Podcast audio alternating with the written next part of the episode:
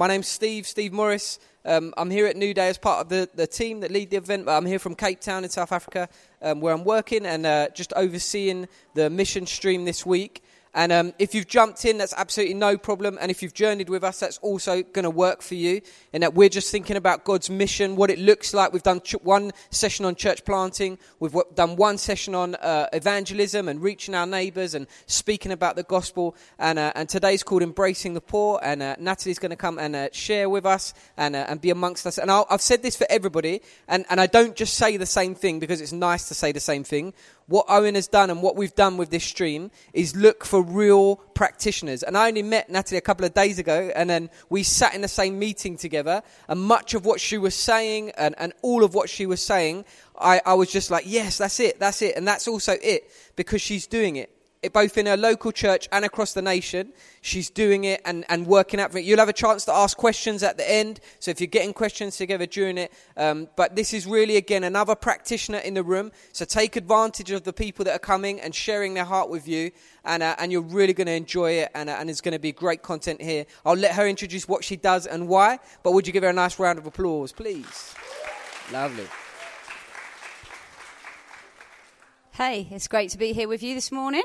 Um, so I live in Hastings. I go to King's Church in Hastings, and part of my job for the church is running uh, communications because I used to be a journalist. But the other part of my job is running our social action projects. So we've got eight projects. Uh, some are our own church, uh, some we run with other churches in the town, tackling things like homelessness, uh, women who are pregnant who've got no way to support their baby when the baby arrives, uh, tackling modern slavery, food bank, debt advice, all these different projects. And uh, I also work for Jubilee Plus, which is a national charity that started in Newfrontiers in our group of churches, and that helps churches all across the country to engage with the poorest and the most vulnerable in our communities. And if you want to know more about Jubilee Plus, we've got a stand just over there. So afterwards or this afternoon, come and say hi to us. Um, we'd love to talk to you a bit more about what we do and how we can help you. But as for this morning, I want to dive right in. The title um, of this talk is Embracing the Poor, but I want to talk a bit about the mercy of God. Because actually, God's mercy is what drives us to embrace the poor. And I want to start by telling you about a friend of mine called Joe. Uh, my friend Joe was killed in a car accident uh, six years ago. So she was in her 30s. She was cycling to work. She worked for a church. And a lorry basically reversed over her and killed her. And you know, the lorry driver really had no excuse for what happened because he had rear view mirrors, but he also had one of those cameras, you know, that you get in some cars that show you exactly what's behind you, so there's no blind spot. So he should have been able to see that Joe was on a bike behind him. Also, there were other drivers who were like beeping their horns and yelling out their windows at him to stop, but he didn't see any of it, he didn't hear any of it, he was completely oblivious to it until he'd basically reversed over her and killed her. And so the driver of the truck was uh, arrested for causing death by dangerous driving. And he said he was guilty because he really had no other option but to say that. And so he went to court. And in the court case, the judge basically said to him, Yep, you've been found guilty, and I need to warn you that when we come back for sentencing, you are facing a custodial sentence. You are going to go to prison. What happened after that was that my friend Joe's parents wrote to the judge and they said to the judge, Listen, we're Christians and we want you to show mercy to the driver. We don't want you to send him to prison because it won't bring our daughter back. So please, will you show him mercy? So when they came back to court for sentencing, the judge read out this letter that my friend Joe's parents had written and said, Because they've asked me to show you mercy, I'm not going to send you to prison. So he didn't go to prison. He did lose his driving license. So there were consequences for his actions, but he didn't go to prison. He was spared prison because my friend Joe's parents said, Please, will you show mercy? Now, this story was covered in um, the local press, so the local newspaper, but also national newspapers covered it.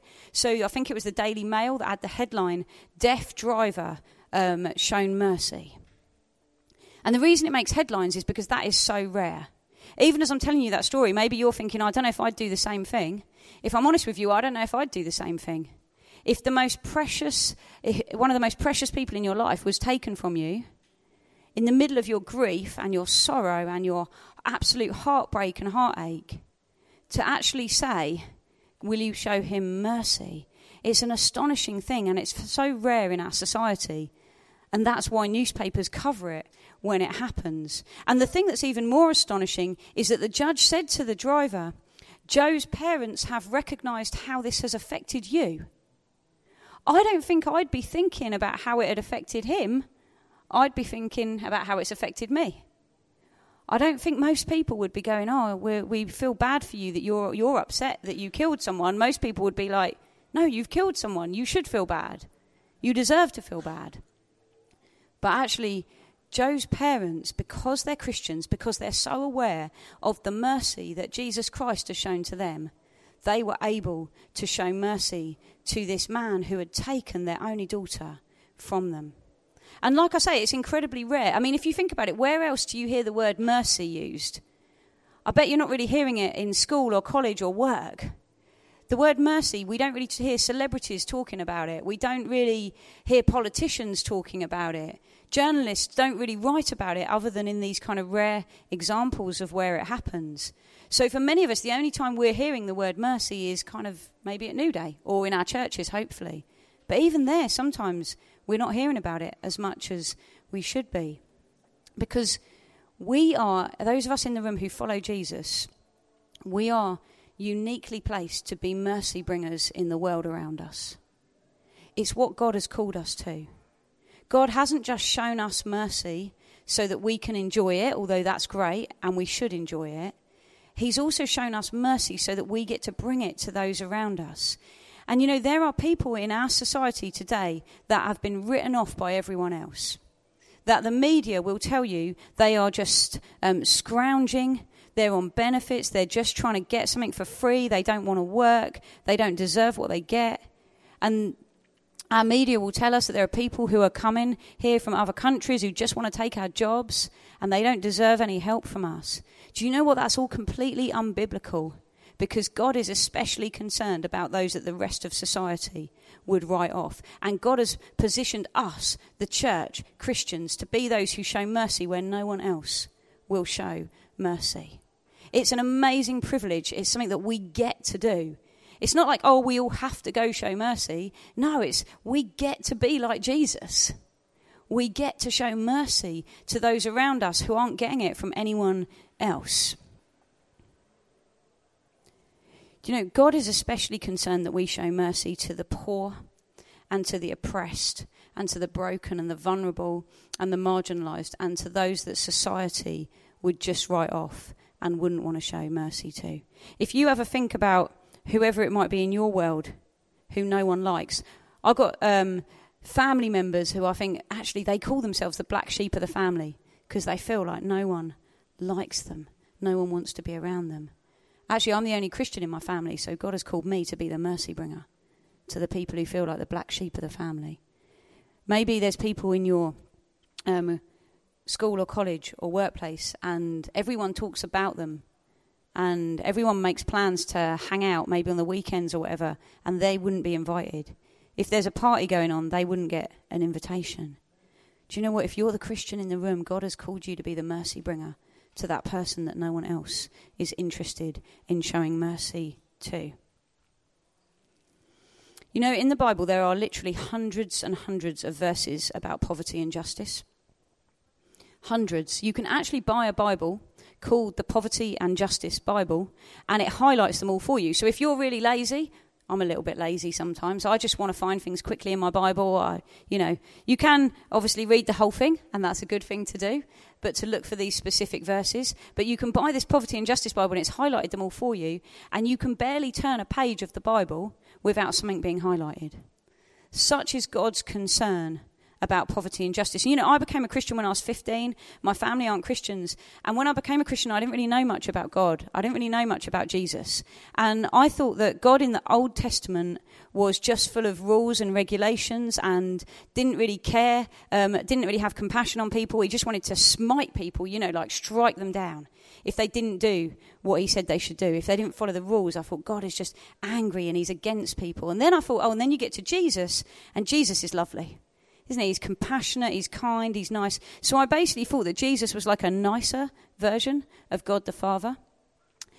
Let me just tell you, in case you don't know, I was completely wrong about that. You know, the Bible tells us that Jesus is the exact representation of God the Father.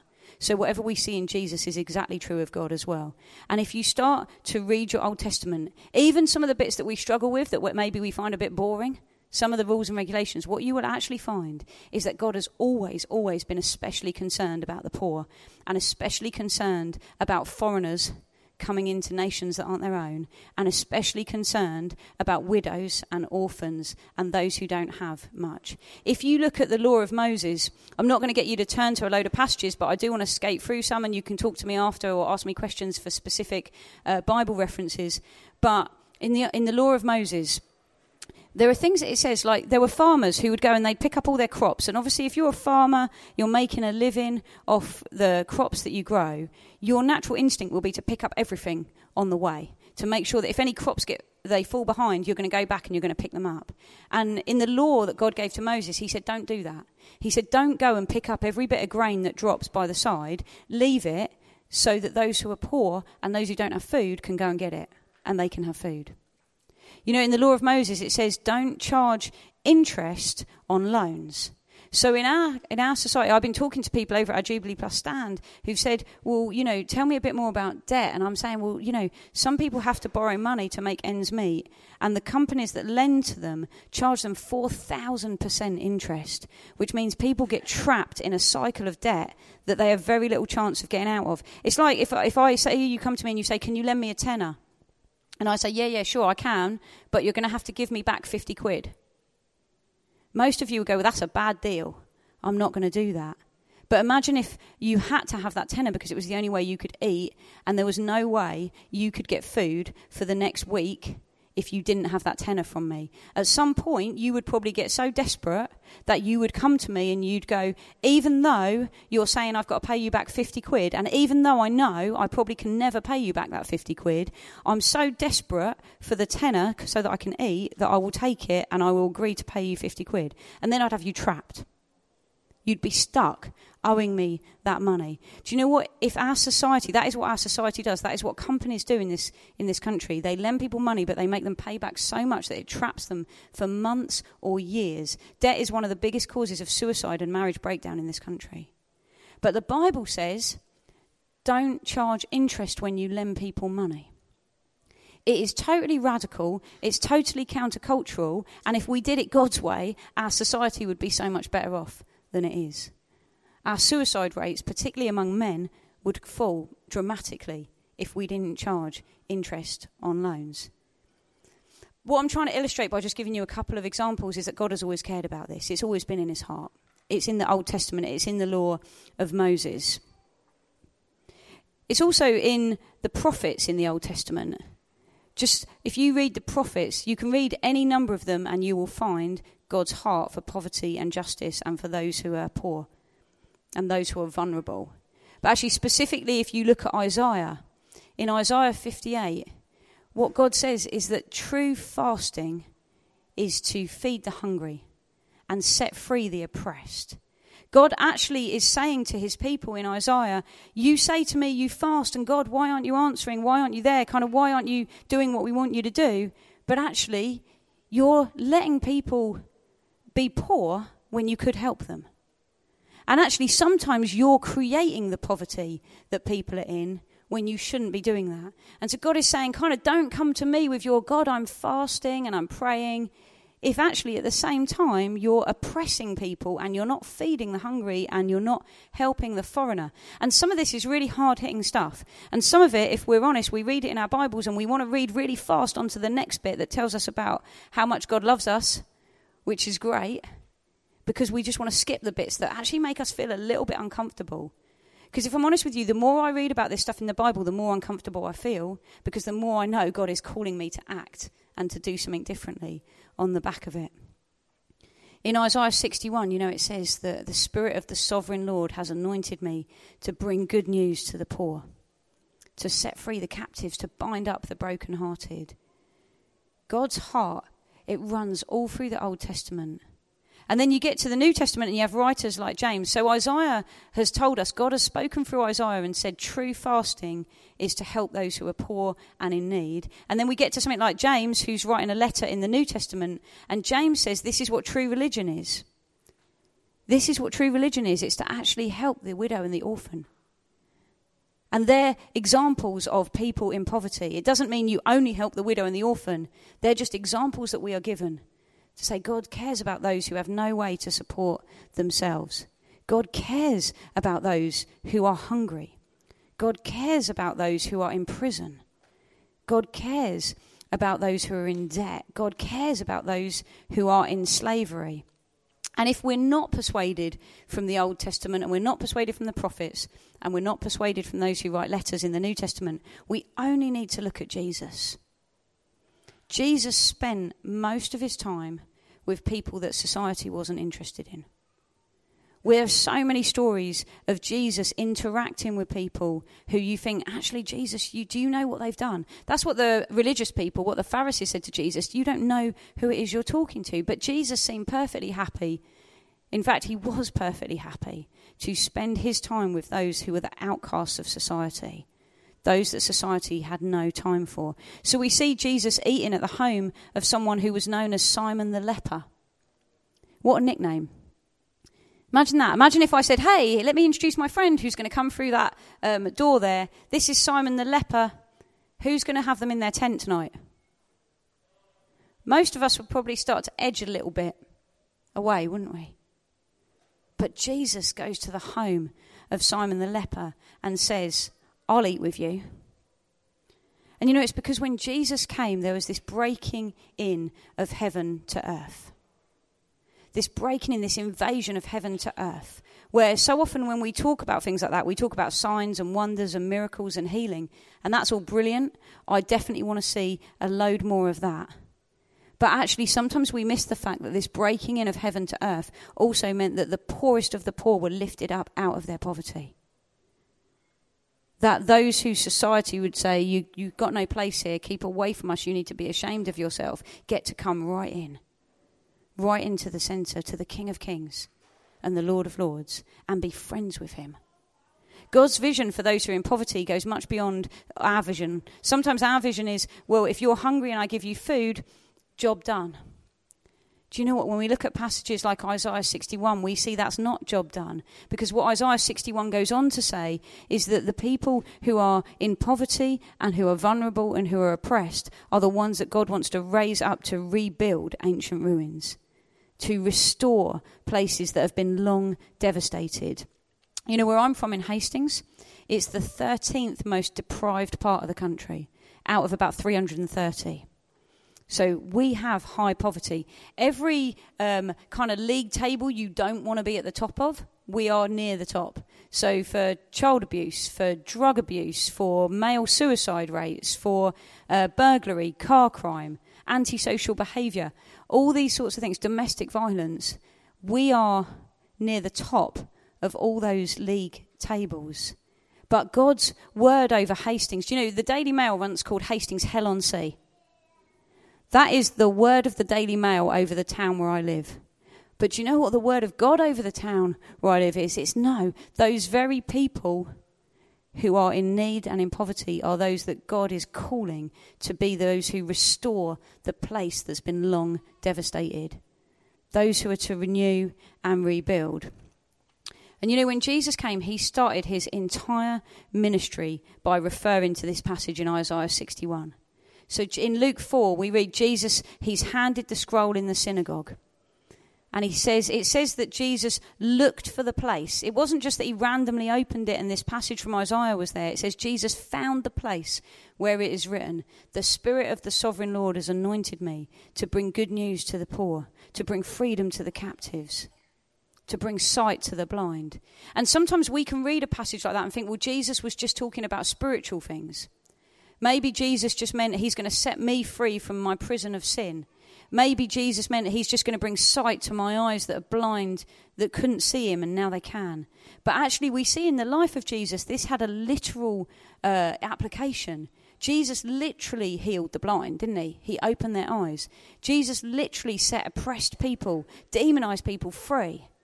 He literally took away the shame of people. So when we read about this, this invasion of heaven, to earth, we need to see that it's so much broader than often we talk about. You know, people who society wrote off, like prostitutes, for example, they, they felt comfortable around Jesus. Not only did they feel comfortable around him, they sought him out. They went after him. And you know, for us as Christians, sometimes the people that society despises don't seek us out because they don't see how we're any different to those around us. But actually, like I said, we are called to be the mercy bringers. I want everyone around me who feels like no one cares about them to know that because I have Jesus in my life, I care about them. Don't you want that? For those around you who would think, I have got nowhere to turn, I've got no friends, I've got no one who cares about me, I've got no one I could ask to borrow a tenner from if I was desperate. If we're the Christians around them, don't we want them to know, actually, I'll go to that person? That he or she, they'll be the one. They'll be the one that helps me. It's what we're called to, it's what we get this amazing privilege to do. And you know, Jesus also, sometimes when we, if you're already here and you think, you know what, I've got a heart for the poor, I, you're like, everything I'm saying, you're just like, yes, yes, I already know this, I get it, I love it. Do you know what? Sometimes we can then find it hard to actually be merciful towards those who have power or those who have great wealth.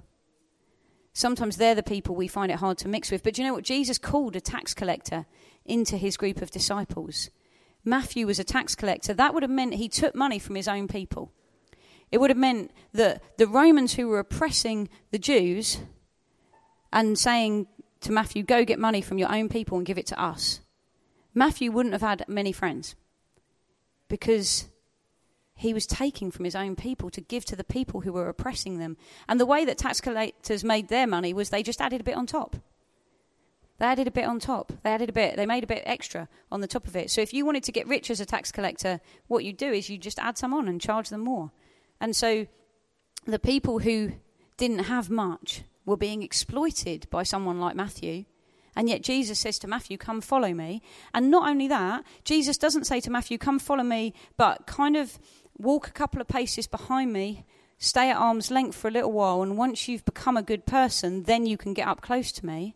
No, it says that Jesus went and ate with Matthew in his house with all his friends who were known as the sinners and the tax collectors.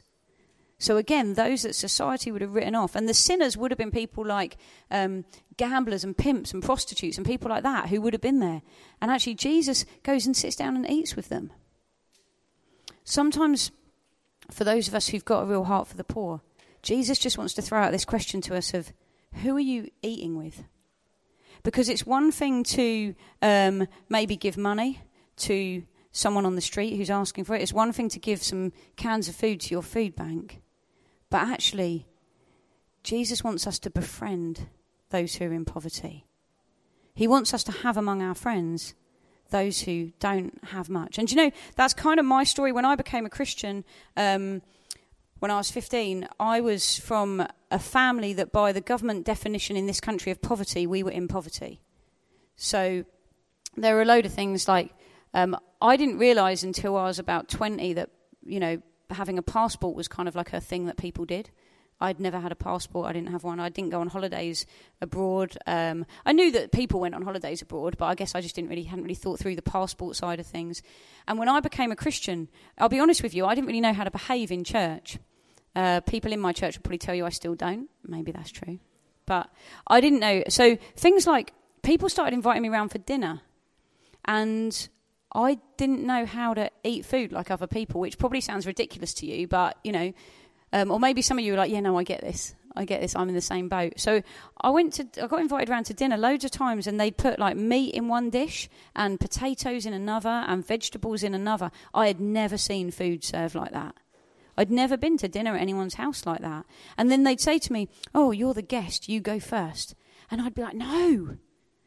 Inside, I'd be like, No, don't make me go first. I don't know. Are you supposed to take the food in a special order? Like, you know, some of you will be sitting here thinking, oh, just take, you know, you, this isn't hard. But for me, I'd never done it. I didn't know how much food are you supposed to take so you look like you really want to eat the food that's been prepared for you, but you're not being greedy. I had no idea. So I would say to the people, oh, no, no, no, you go first, that's okay, thinking that then I could copy them. Then I could see how they did it and then I would be able to copy them. But, you know, nice, polite, middle class Christians don't ever let the guest go second. So they'd be like, no, no, no, you go first. And honestly, I used to feel such deep anxiety over it. I used to dread that moment. It's the same as when I used to go for dinner at people's houses and I'd say, um, I knew, I think my parents had told me when if you go to dinner at someone's house, you're supposed to offer, like, to help with stuff. So I'd turn up and I'd say, Can I help with anything? Thinking, please don't actually ask me to do anything because I'm probably not going to know what you're asking me to do. And even things like, so I remember someone saying to me, Okay, can you peel the potatoes? And I was like, Yeah, sure. And then I was like, uh, Is there a particular way you like it done? Because I didn't want to say, I actually have never peeled a potato, I don't know how to do it. I didn't want to, I was embarrassed. I didn't want to say that. I was ashamed of it. So I thought if I just say, is there a particular way you like it done? I was assuming there were loads of ways to peel a potato. I didn't know that really there kind of is only one way. So they'd be like, they looked at me confused and were just like, no, no, just go for it. And so I peeled the first one and then I was like, is that all right? And they're looking at me again, confused. Mm, yes, it's fine. It's peeled. I was like, okay, just checking. And to be honest, I'm still not great at peeling potatoes. Don't ask me to do that if I come around your house. But yeah, I'm, all I'm saying is that for some of us, we, this is this is us. We've come in. I don't think when I was 15 I looked like a great candidate for Jesus to choose. I wasn't someone who was going, "Here I am, Jesus, pick me. I'm going to do amazing things for you." I was someone who had no clue about even some of the basics of life. And what that meant for me later on in life, even after I'd become a Christian, is I had no idea how to handle money. So I ended up um, in my mid 20s, £26,000 in debt and with no way to pay it off. And I met with, uh, with the leader of my church at the time. He said to me, uh, Sit down with a solicitor in the church and they'll give you some financial advice. So I sat down with him and he said, I think the only option you have really is to declare yourself bankrupt. But my mum worked for a bank. My mum was like, do not dare declare yourself bankrupt because you will live with the consequences of that for years. She said it's going to stop you being able to get um, property later on. It's going to stop you being able to do all sorts of things. She was like, don't declare yourself bankrupt. And I was like, but mum, what am I going to do? I can't pay off this debt. And the professional advice I've had is that I should declare myself bankrupt. Anyway, a couple of weeks after that, I got a job. So I didn't declare myself bankrupt, but I just ask God, help me get good with money. Please help me get good with money and help me shift this debt. And actually, I'd love to tell you that like envelopes started coming through the door and I wiped out the debt. It didn't happen like that. God wanted me to learn the life skill of budgeting and being good with money. So it took me a few good few years to pay it off. There was miraculous provision in there because actually, if you do the maths, there's no way I could have paid it off as quickly as I actually did on the salary that I was on. I think I paid it off in about six years from that moment.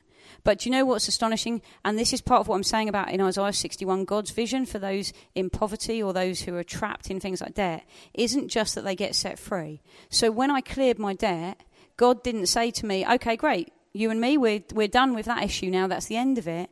No. I ended up going and getting trained on the CAP, Christians Against Poverty. They got a stand out there. I got trained on their money course, how to deliver their money course. And I've now taught other people how to be good with money. And that is what God loves to do. God loves to take the things that we have been bad at, our own life experiences or the upbringing we've had, and totally turn it around so that others can be blessed from it. So for me, being horrendous with money and really bad with debt, I find it hilariously funny that I'm now in church, you know, able to teach people how to handle their money well. But that's exactly what God loves to do. He loves to take the very people who've said, I've, I've struggled with this, I've been a victim of this, this is what's happened to me, and totally turn it around that they might bring others freedom and others release as well. Jesus met everyone with mercy. He did. He met everyone with mercy, especially those no one else cared about. So the tax collector, the prostitute, Simon the leper, Jesus met them all with mercy. And I've said that in the past in church, and someone said to me, Well, what about the Pharisees? Did he meet with them with mercy? And do you know what? The answer is still yes. Because Jesus spoke some harsh words to the Pharisees about how they were treating other people. But the motive of his harsh words was to try and draw them to repentance, to try and draw them to God, to try and point out to them, you, you have all these outward trappings of being religious and following God, but it's not in your hearts. He wanted them to know that because they needed to know that in order for the door to be open that they might come to know him. And one of the things that Jesus accused the Pharisees of, he says to them, You tithe your um, mint and your herbs and your, you know, kind of you tithe of what you've got, but you've forgotten the weightier matters of justice and mercy. Jesus calls justice and mercy the weightier matters of the law. These are the important things that we mustn't neglect. You know what? Poverty in the UK is on the rise. On our stand over there, we got these flyers. You may have seen I've got people with cardboard cardboard signs handing them out. We've got these flyers. These are just four issues we picked to talk to you guys about at New Day, but there are loads more issues: homelessness, modern slavery, food poverty, personal debt. In terms of homelessness, there will be 4,751 people sleeping rough on the streets of Britain tonight, and that number has gone up every year for seven years. And it's not just that, that's just people sleeping on the streets, but homelessness in terms of people who are in temporary accommodation, either sleeping on sofas in their friends' houses or um, in bed and breakfasts temporarily, or in refuges, or in places where they've got no permanent place to call their home. That number is 280,000 people in the UK and it's on the rise. Many of you will know the stats around food banks. I'd imagine many of you in your churches have food banks or you've got food banks in your local area. The fact that now we're well over a million food parcels, close to a million and a half food parcels being given out every year. Where, where I'm from in Hastings, we've had an 82% increase in food bank use last year compared to the year before. Because poverty in this country is growing. And God cares about it. And it's not just that God cares about it in the way of, well, He wants us to run food banks and stuff, which He does, but He cares about it in He wants us to be the mercy bringers. He wants us to be the answer as Christians individually and as churches. You know, in my town, there are certain situations like, for example, violent crime where the police and the council and the fire service and all these organisations are sitting around scratching their heads going, We have had this problem for years, it's going up, we've tried this, we've tried that, We've tried this other thing. None of those things have worked. What should we do? And they come out of those meetings deciding to just do exactly the same things they already tried before. But actually, those of us who have the Holy Spirit, you know, the Bible says if you're a Christian, you've got the mind of Christ. And that we've got the Holy Spirit living with us. So, actually, we should expect that we can come up with solutions to problems in our communities that no one else can come up with. You know, if I sit in a meeting with the police and the council and the fire service and probation and youth offending teams, and if there's no other Christian in the room, then I'm the only one in that room who has access to the mind of Christ, who can say, Jesus, what's your answer to this problem? And for some of you, that'll be true in your workplaces, in your schools, in your colleges, wherever you find yourself, maybe in your family. Maybe in your family. Maybe there's a problem that's just been going on in your family. And maybe you're not the only Christian in your family, but still, you might be the only one who says, Okay, Jesus, you, your word says I've got the mind of Christ and I've got the Holy Spirit, so talk to me, give me an answer to this problem. God is calling us to bring mercy because you know what? Our society would tell us that most of the people in poverty in this country they're in poverty because it's their fault. That's what the media would tell us. That's what our politicians tell us. It's what our society thinks. You know, the American dream, have you heard of the American dream, which basically tells you if you just work hard enough, you will be successful and you'll be okay. And it sounds great, doesn't it? Because we like to think that we're masters of our own destiny. We like to think that if we work hard enough, we could get ourselves out of any situation. But do you know what? Saying if you just work hard enough you'll succeed is not what the Bible says. The Bible says that sometimes bad things happen to people for no reason that's their fault. You can read in the Old Testament about Job who lost everything and he didn't do anything. It wasn't because he did something wrong, he just lost everything. At the same time, the Bible doesn't pretend that some people aren't in poverty because of their own bad decisions. But the response of God to people is always mercy because God's not looking at, well, what have you done? Tell me what you've done, and then I'll decide whether to show you mercy. God is saying, I am merciful, therefore I want to show you mercy. It's a totally different starting place. And for us as Christians, so often we can go along with what society says, and we can someone might come and ask us for help, and they and they say, Can you help me? And I go, part of me is like wanting to know, well, what are you going to do with the help I give you? Have you ever done that where you walk past someone on the street who's asking for money and you think to yourself, I don't know whether to give you money because I don't know what you'll spend it on. You might spend it on alcohol or drugs, and I don't think that's a good idea, so I'm, I'm not sure I'll give you money. But you know, as Christians, we're called to be different to society. And the question we're called to ask isn't, Do you deserve my help? It's, How can I show you the mercy that God has shown me? It's a fundamentally different question. So when we see people facing poverty, yes, we want to be wise about the sort of help that we give to people, but actually sometimes we use wisdom as an excuse to not help at all. Sometimes we go, oh, no, I just want to be wise. I'm just going to walk away. Actually, we're called to be mercy bringers. So even if you don't give money to the person on the street, you can still show them mercy. Maybe you ask them their story. Maybe you have a chat with them. Actually, I'd recommend that anyway one of the practical applications from if you've got a heart for the poor, you want to get a heart for the poor, ask people their stories. Because, you know, there's a homeless guy in Hastings who I've got to know a bit over the last few years. And it started with me buying him a sandwich. But then I sort of said to him, Do you mind if I ask, how did you end up on the streets by asking for money? And he told me about, you know, while I was giving him, while I was helping him, someone else had walked past and said, Don't help him, he's got a flat. And I was like, okay, that's a bit weird. It's a bit weird for someone to walk past you in the street and say, don't help that guy, he's got a flat. And I asked this guy his story, and when he told me his story, he said that until he was in his early 40s, he'd had a job, he'd been living with his girlfriend, his life was good, and then he had a stroke when he was 42 years old.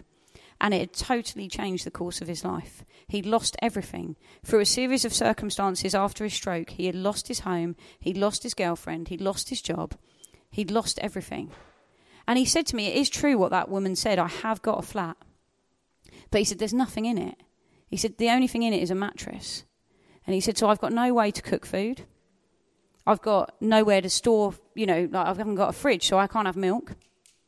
He's like, I've got, I've got nothing in that place except a mattress. And then when you hear a story like that, it allows God space to do, to do something in your own heart of compassion.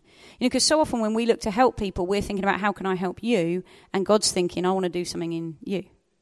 I want to change your heart. I want to shape your heart. God has called us to those who are poor. God has called us to people no one else wants to help. We had a guy come to our food bank in November, and he said to me, No other organisation will help me because I've basically abused all the help I've been given. He said to me, I've threatened um, violence against he's got mental health problems he said i've threatened violence against people who work for the nhs and so now whenever i turn up there and ask for help everyone kind of walks away from me because they don't want to get involved he said i've also threatened to sue them when they've tried to restrain me when I've been trying to be violent. So now they're afraid of me because they think I'm either going to be violent or I'm going to sue them. And he said, I've been sleeping on my friends' sofas and I've stolen money from every single one of them, so now none of them will have me back. He's like, I feel like I've got nowhere to turn. But he was honest about the fact, you know, he'd made really, really bad decisions. He wasn't trying to pretend to me that, oh, you know, life's just hard and I haven't done anything wrong. He was telling me I've stolen from people, I've been violent, I've threatened to sue them. I've basically, he was saying, I've made, I've made this situation, I've made my bed, and now I'm lying in it. And he came to us for help, and I tried to get him help, and I phoned six different organisations trying to get him help, and none of them would help him. Every single one of them said to me, We know him, and either we can't help him or we won't help him anymore. Some of them said, We're done with him, we've helped him a lot, we can't help him anymore. Some of them said to me, like um, the council's housing department said, He's not eligible for housing support. And I said, Well, why not? And they wouldn't tell me because I'm not related to him. But they said, This is in November, right? They said, If the temperature drops below freezing for three nights in a row, then we will have to give him somewhere to stay. But until that happens, we, we, we can't help him. And I said, but he's wearing a hoodie and jeans. If um, he sleeps in below freezing temperatures for three nights in a row, he'll probably die. And they were like, our hands are tied. There is no flexibility in the system. We are not allowed to help him unless that happens. And so I'm thinking for this guy, if he doesn't have the church to turn to, where else is he going to go? We were able to help him because we're able to take our mercy and our compassion beyond where other organisations can take it. And he's come back to us several times. And do you know one of the first things he said to me when I met him for the first time? He said, If I have to hurt you to get help, I will. That's one of the first things he said to me. And I'm sitting there thinking, Okay, I probably, I'm quite little. I don't know how I'm going to defend myself if he tries to hurt me. But you know what? I think when someone says that to you and you go, No, I'm going to help you anyway, I'm not going to run away from you. You've got to be sensible about these things. But my point is that we can bring mercy where others can't bring it. We can bring mercy beyond where everyone else can bring it. How do we do it? What should you do going away from here if you want to um, grow in your heart for the poor or grow in being a mercy bringer? Or, or maybe you're thinking, I don't know if I've got this at all. I want to get it for the first time. We don't become kind and generous and compassionate and merciful just by hearing talks like this. It doesn't happen even by giving a talk like this. It happens by we have to cultivate it. We have to actively say to God, I want this to grow in my life. Give me opportunities. You know, one guy I know, he knew that money was really important to him and he struggled to give money away and he, he was really obsessed with material possessions. So he had loads of branded t shirts and he spent like £400 on a pair of trainers. And one day he just felt God speak to him and say, You know, this isn't cool. This isn't okay. And he said, So for a year, he would only buy something if he could afford to buy two and give the second one away. And he did that with absolutely everything. So a cinema ticket, a cup of coffee, um, his shopping. And he said, I'll never spend £400 on a pair of trainers again because what I realised is I don't want to buy anyone else a pair of trainers worth 400 quid. It did something in his heart that changed the relationship with money in his life. So if you if you're thinking, you know what, I, I want to be generous. I know I see Jesus and I see this generosity in the early church, and I want to be like that. But actually, money is quite important to me, and I don't like to give it away. You know, maybe you're thinking about you've heard about the offering on Saturday night, and you're thinking, oh, I'm really struggling because I don't want to. I'd rather get a few more milkshakes. I'd rather do this. I'd rather do that with it. Just say to God, God, give me opportunities to be generous and work in my heart when God started giving me a heart for the poor, I started setting aside only five pounds a month. And I was working. I wasn't a teenager. I was working. I was earning a salary. But what God was able to do in my heart through just me setting aside five pounds a month that I would always use to help someone in need, it, it just it, it, it grew compassion, it grew generosity. And let me just warn you: if you start doing that, God won't limit it. He won't go, okay, now you're doing your five a month. That's fine. Okay, we're we're done with that issue in your life my story has been that it's grown and grown, and I'm sure when you hear Steve's story, you're going to think, wow, um, in terms of generosity. Look for opportunities to do good to people. Think about the people in your family or your youth group or your church or your school or your college or your workplace or wherever it may be that you're, wherever you are during the week. Who can I be kind to that no one else is kind to? Because that's how it starts. How can I be kind to someone? How can I, even if it means that other people are mean to me, how can I be kind to someone that no one else is kind to? Set aside money.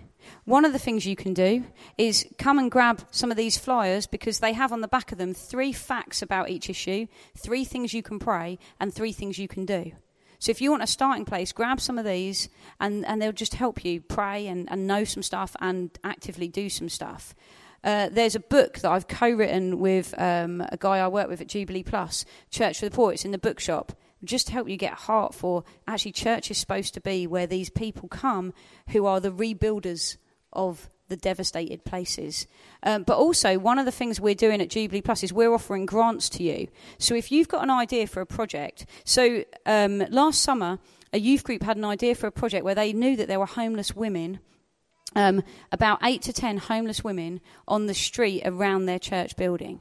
And so they were like, wouldn't it be great if we could put together toiletry bags for those women, particularly with like uh, Tampax and sanitary towels in those packs, because period poverty is a huge issue with women not being able to get access to those things, which are quite expensive, but if you're a woman, are essential to you.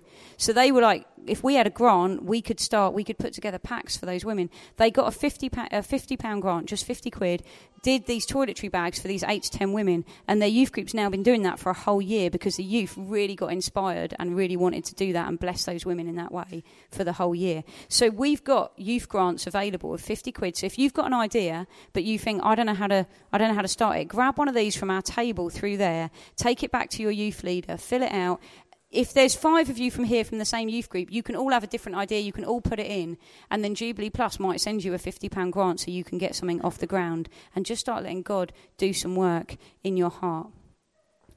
I think the the key thing I want to communicate though is that if you start saying to God, "Help me to be a mercy bringer," it's not a prayer God is reluctant to answer. He is going to rush in. So you want to be prepared for this. He is going to rush in and he is going to give you opportunities to be a mercy bringer.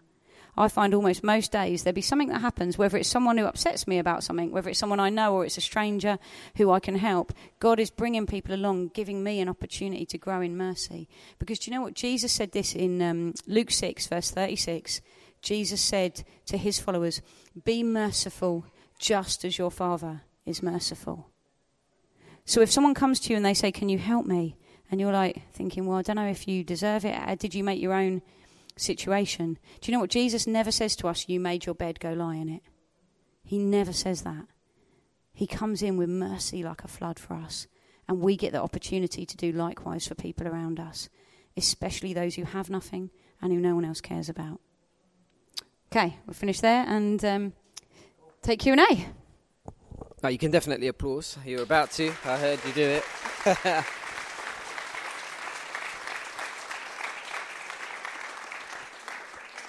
Okay, so I think the best way to do this was the way we did it on day one, which is if you just turn to the people where there's little threes and fours, and if you have one question on the back of this, what would that be? So I'm going to give you a couple of minutes just to turn to the people around you, and then we'll take some questions from those different little groupings. But from what you've heard, um, what would you love to now ask? So do it quickly, and then we'll get through some of those questions. From what you've heard, what would you love to ask? Right. Okay. Who, which group have def, bring your conversation to a close? Who has definitely got a question that's burning? Yep, you were first. Go for it. So, if you didn't hear it, how do you keep yourself grounded and how do you keep yourself safe when you're going into these tough situations? Safe or sane? Sane. Sane. Sane. Sane. Grounded and sane. I think um, one of the things that we tend to do in Hastings, whether people are involved in the food bank or um, our Baby Basics project or debt advice, whatever, is we all have someone who we will go and talk to about. So often, like one of our food bank uh, leaders will come to me after a session and say, I just need to unload. I need to uh, kind of tell you what's happened.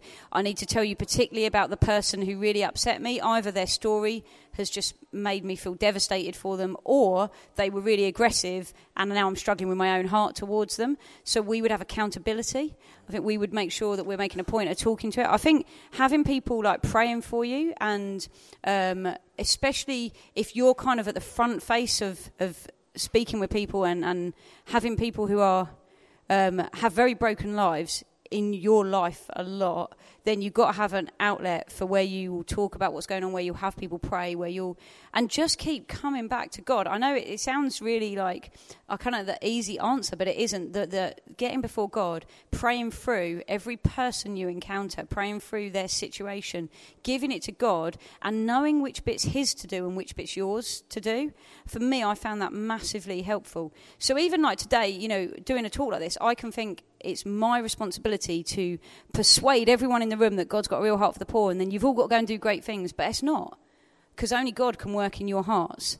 And that's the same. Only God can bring that real transformation to people's lives. We can help people, we can point to Jesus, but it's not our responsibility. Our responsibility is have I been merciful? Have I been kind? Have I been generous? Have I been like Jesus?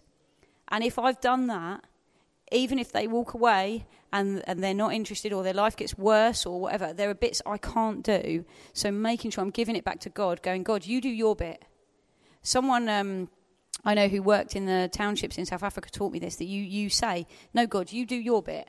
You do the bit that you say you'll do because I'm not God. I can't do that. So I think people and God are kind of, yeah, what I'd say. It's great. Next question. Who? Are, yeah, you are next. It's like fast hands now. Yeah, that's a really, really good question. One of the most difficult things I think, if you carry a heart for uh, the poor and poverty and justice issues, is that you're probably going to get annoyed with everyone around you who doesn't. Like, just going to be honest with you. And that's where we need to remember we're called to bring mercy to the people who don't get it as well. We're not just merciful to the poor, Jesus was merciful to all those around him. So, firstly, it's praying for them. Firstly, it is saying, God, I give them to you. They're, uh, I'm not saying this is in your church situation. Maybe you love them all dearly and they don't frustrate you, but sometimes it is, it is going, God, I give you them because, again, only you can speak into their heart and persuade them. So in my church, I started working for my church seven years ago, and we didn't have eight projects that you know about this, but actually my lead elder was open to voices, not just mine, but others in the church as well, going, we really think we're missing some in the gospel here. And so he was open. Now, of course, we can't make him be open, but God can. So I've been regularly praying for him for seven years, and he knows this, and he's he's on site, so I can you know, get away with saying it. Um, that I've been praying for him, and I keep praying, God, lead him deeper into this. Let him be reading his Bible and let verses smack him in the face about it. Like literally, that's what I want to happen. But I also want to honour my leaders and honour those around me, while at the same time holding on to whatever God's put on my heart. There's a woman in my church. I'll just very quickly tell you the story who 12 years ago God gave her a dream about helping um, victims of modern slavery. And she had to hold that dream for eight years before anything happened. And she came and met with the leaders of the church, and they were like, Yeah, no, we support you. But a bit like what you're saying, they're like, We're for you. God bless you no idea. It wasn't that they didn't want to help practically. They had no idea how. They were like, we don't know what to do about modern slavery. But she kept going. She gathered a small group. Uh, most of the time, I think there were three of us in the room. Sometimes it got as big as 12, but mostly it was three of us, praying, God, open the door to us. How can we help victims of slavery in our area? Um, nothing happened for eight years. Sorry if that's a bit depressing. Um, but then what happened was suddenly the door opened. And so if you come to Hastings, I could introduce you to police officers who will tell you that three or four years ago they thought that slavery wasn't an issue in Hastings, and that now, because of my church, they have identified over 300 victims of slavery in three years and they've opened a whole office in our police station dedicated to tackling the issue of slavery. And they would tell you none of this would have happened without King's Church Hastings. They are at the heart of everything that we've done. We've trained over 400 police officers and counsellors and firemen and women to spot the signs of human trafficking, and it's whacked it massively up their agenda. So, what the reason I tell you that story is because the woman in my church, Anna, had to hold that vision from God for much longer than she was comfortable with, and also got frustrated with God because you're like, well, why put something on my heart, God, if you're not going to let me do it? She had no idea about the doors that were going to fling open to us. So there's a waiting patiently, there's an honouring your leaders, there's an honouring God, there's an honouring the vision He's given you, but walking and also interacting with other people who are doing what you want to do. So I can help you connect if you want to talk after about whatever it is with other people so you can go to your church and go, well, this is how they're doing it. Could we do it that way? One more. Got one more. Whoa, that was very quick. It's that quick draw. You can come afterwards and ask. What? But yeah, go for it. Right. So if you live in a community where people are really struggling, housing and food, and it seems to be everywhere, where do you start? Like, how do you how do you tackle a community like that? It's a great question. I think if you're living in that community, that's step one. The fact that you're there, you know, because I think so often those types of places don't aren't places that Christians move to.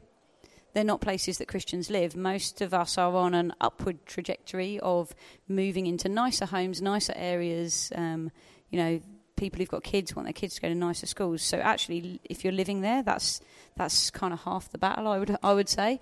I think that um, there's a Mother Teresa quote that says um, something about helping the person in front of start with the person in front of you, and that's what you need to do. Like basically, it's saying to God, this need around me is overwhelming.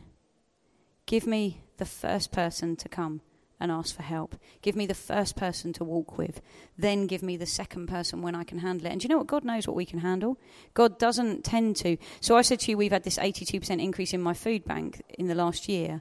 Well, the food bank's been running for six years. If we'd had that volume in year one, we would have closed. We wouldn't have been able to cope with it. But God has gradually built it up and helped us. So I think it's saying to God, who is the one person or the one family or the one household that I can start with?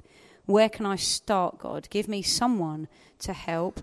And I think it is also thinking about what are other people doing in those communities that is easy to do. Are there enough people in the community who, you know, food banks have started on the basis of saying to people, everyone can probably bring a tin of food. N- not everyone can, but a lot of people can.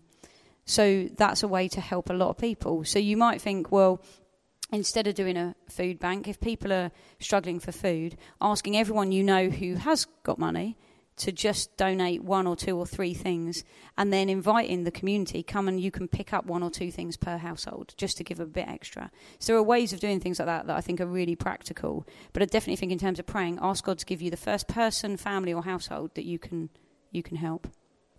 Brilliant. Brilliant. Um, so remember that we're going to come to a close here.